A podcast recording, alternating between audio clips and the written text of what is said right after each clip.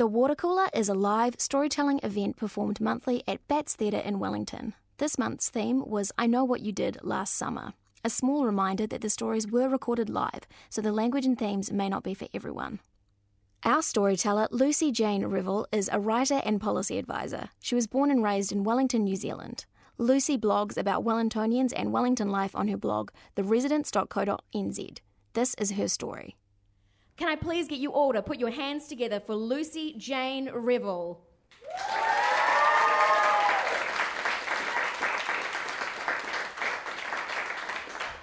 Welcome, welcome, Lucy. Come on over. Okay.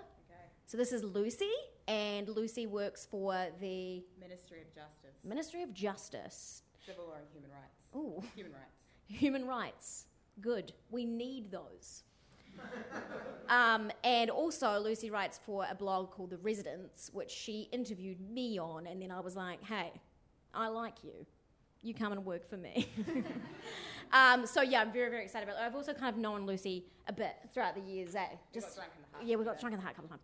Um, and so, yeah, what's kind of what can we expect from you tonight with your little with your So, story? my my story tonight, Alice, is like when you are at school and you feel like such a loser because the girls aren't inviting you to their mm. party, you're not mm. friends with the coal boys, the Scots boys aren't even worth looking at, and you're like, what's what's there for me? And then you get a job and you meet someone, you realise I can be friends with people of different ages. That's great. That and it's like good. This whole mind-blowing concept, and about right. finding those heroes in summertime. Ooh. Sounds good. Mm. All right. So let's just fit you, fit you up. You, you good? You good Thank there? You. Yep. Okay, good. All right. And do you want to take that? No, okay. I'm keeping that. All right. We'll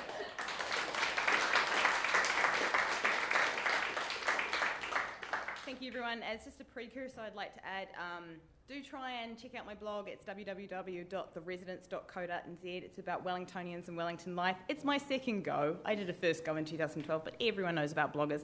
You start, you do a couple of posts, and then you kind of get occupied by other stuff. So um, this is kind of me going, hey, I'm um, giving it another shot.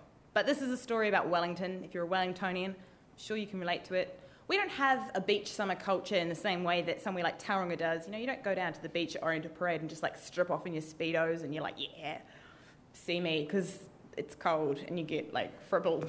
it's, it's tough. But um, let me start the story, because this is a story that'll be a little bit different from everyone else's, I expect. It's a story about finding your heroes. I'm not a child of summer. I'm a child of winter. But I always wanted to be. When I was young, I looked for someone to put on a pedestal. I was looking for a hero. That hero was summer. Summer meant you were cool. You had a nice tan. The sun shined on you. So when a guy in a flat cap told me when I was seventeen that I didn't seem seventeen, I felt like summer changed me forever. Kids became cool in summer. fifteen. I dream of some of the way I see it in a Coca-Cola ad. The flat stomach, the red bikini, lots of friends surrounding me. I feel like summer is a popular person in high school who I just want to be friends with but isn't interested in me. My parents tell me when we're driving far north for the summer, well, you'll make friends on holiday. There's heaps of people up there. It's Christmas Day. We're driving twelve hours in a car and all we have is egg sandwiches. Uh, I try and console myself by thinking I might turn into a beach babe. What a story that would be for term one. I am Billabong. But all I find when I get there is empty paradise. I find it an isolated kind of summer, full of promises but delivering little. I want friends. I want adventure. I want boys. Heck. I'd even settle for a horse round ride, ride around the back paddock if somebody let me. Instead, I walk at midnight down to the deserted beach in my best miniskirt and I call my friends from the waterfront alone in the dark. They're all celebrating uproariously in Wellington, having the time of their lives on Oriental Parade. I want to tell them exciting tales, tales of adventure. Instead, the highlight of my summer has been going down to the fish and chip shop and watching the guy roll scoops of ice cream with his bronze tanned arms. Then things get worse. The girls at school start to mutter things I haven't heard of before, but in time, I know their real meaning. Words like Papamoa, the mount, camping. I know what these words really mean to me. They mean solitude, being left behind, not part of the gang. But even though I may have lied and told them that I kissed a pro surfer once, I never get invited. The words of Britney ring in my ears. I'm not a girl, but not yet a woman. That year, I clocked Snake on my twenty-two eighty, pretending to text back to invitations that never came through. I blocked out summer, and I spent my time in the dark playing The Sims two. The next year, I am sixteen. I get a job at a supermarket. I have money in my back pocket, and I meet a friend, Patty. She will be my friend. She will be my hero. She's eighteen. We work at the bakery together, and she's lived in New York. She is my first summer hero, an archangel of music and psychedelic art. And most importantly, she likes me. We spent hours drawing portraits of Lou Reed on the bakery bags in between baguettes and fitness loaf. She tells me she took magic mushrooms once and thought her boyfriend was dead. I basically have to acknowledge this is the coolest story I have ever heard. Patty suggests that we swap mixtapes. I don't want to tell her that my iPod is a mix of Pink, Avril Lavigne, very old Eminem, and who can forget Evanescence. I decide to burn a C D from a U K music magazine for the contribution to the swap. It has a respectable mix of Death Cab for Cutie and Wilco. The C D was from an issue called Summer Gold. In return, she gave me Janis Joplin. She gave me Bob Dylan. She gave me The Velvet Underground and Devendra Banhart. Suddenly, I was awakened to a whole new genre I never had heard of.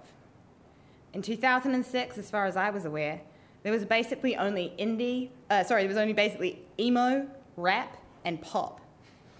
This was something called indie. I had never heard of indie. Hipsters didn't exist back then. In fact, I didn't know anyone with a beard who drank craft beer. What at the, how the times have changed. I kept that mixtape from Taddy, and it spoke to me for years. I want you, Bob sang. I want you. I want you. So bad. I wanted someone to want me. But most of all, I wanted me to want me. Patty left and faded, as summers do. A few years on, and I had moved up in the world. Surfers are no longer cool. It is at this time when girls are stealing their sisters' fake I Ds to go to the establishment at the weekend. I met my main summer hero, Jackie. I am seventeen. She's twenty-two. We work together at a fashionable clothes shop in town. On the day I start work, she looks incredible. Her eyes are made up in a blue, smoky eyeshadow. Her hair is cut in a modern bob. She wears a Jackie Onassis-style blazer and matching skirt, and the biggest smile. "Hello," she says. She gives me a nickname, Goosey. I feel the sunlight beams on me at last. And she asks me to her twenty-third birthday party, and I think I will just die of happiness. I asked my friend Hayley to come with me because she is the only one who is cool enough who can handle this in this kind of circumstance. "Hayley, will you come with me?" I ask.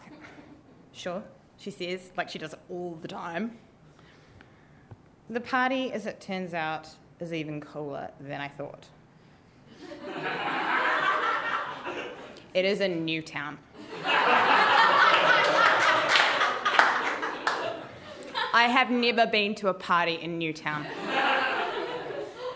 When we arrive, Hayley recognises one of her brother's friends outside on the porch and starts talking to him immediately. She greets him with a familiarity. I go upstairs. Jackie sees me and runs over. "Goosey," she cries, "you came!" A boy in a flat cap makes chat with me.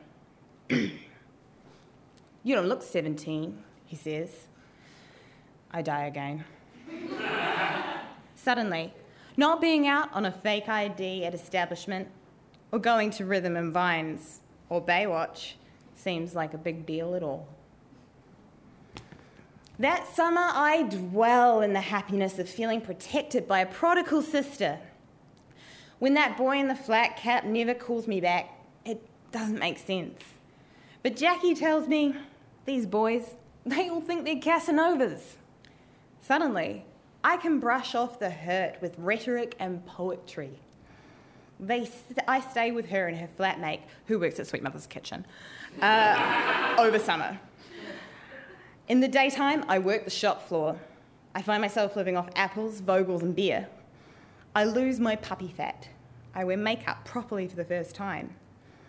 One day, I've got four hours to kill and I just have a sleep in Civic Square. My call does still have its limits, though. When everyone gets together for New Year's Eve, they do lines of stuff, but I play it safe and I take six no-dos.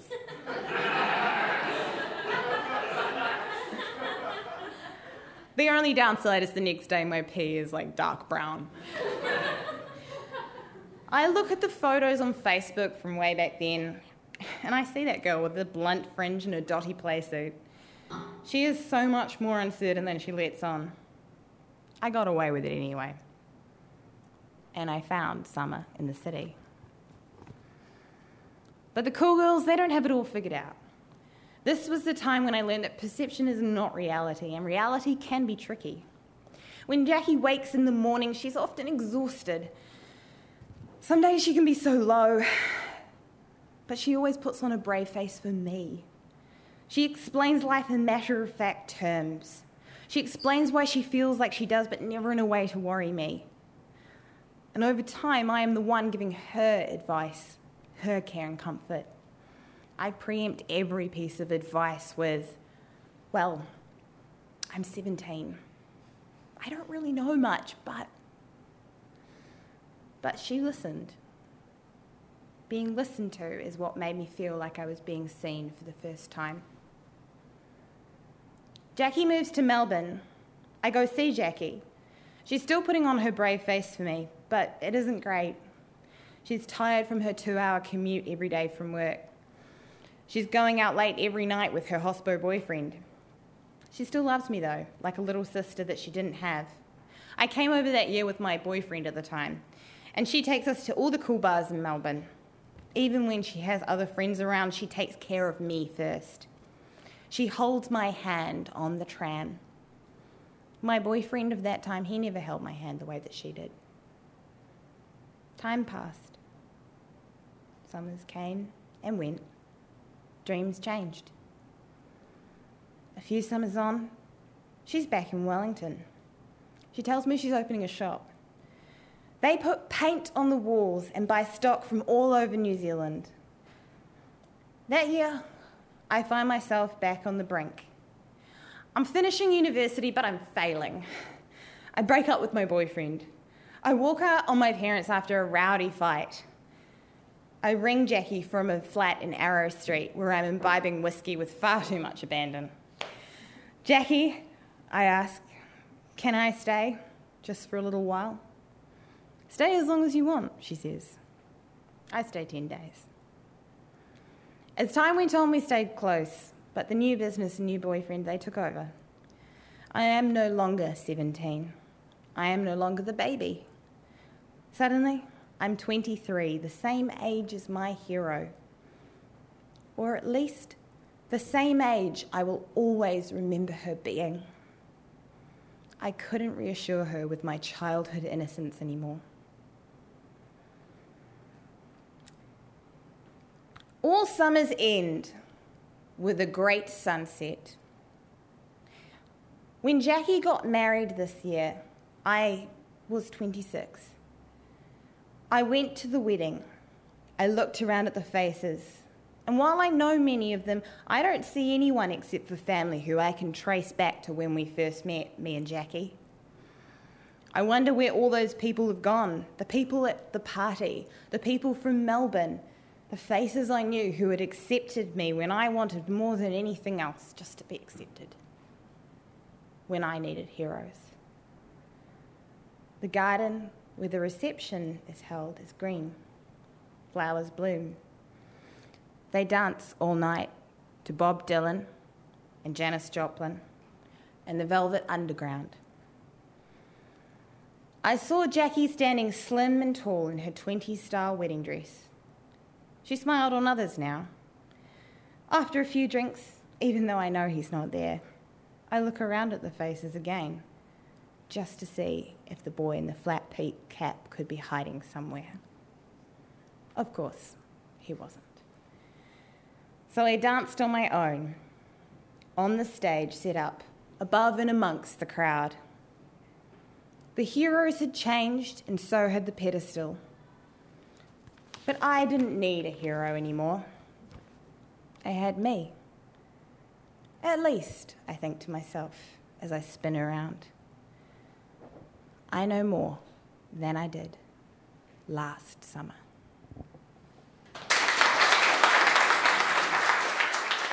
If you've got a great story to tell or would like to hear previous episodes, you can visit us at the water cooler dot co dot n z.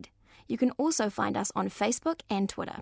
This episode is produced by Alice Brine, that's me, and also hosted by stand-up comedian Alice Brine, who is also me. So make sure you get to the live show and come and see the magic happen. This show would not be possible without our founder and director, Sarah Finnegan-Walsh. Special thanks to Radio New Zealand and The Wireless for their continued support. This podcast was brought to you by New Zealand On Air. Join us next month for more stories from The Water Cooler.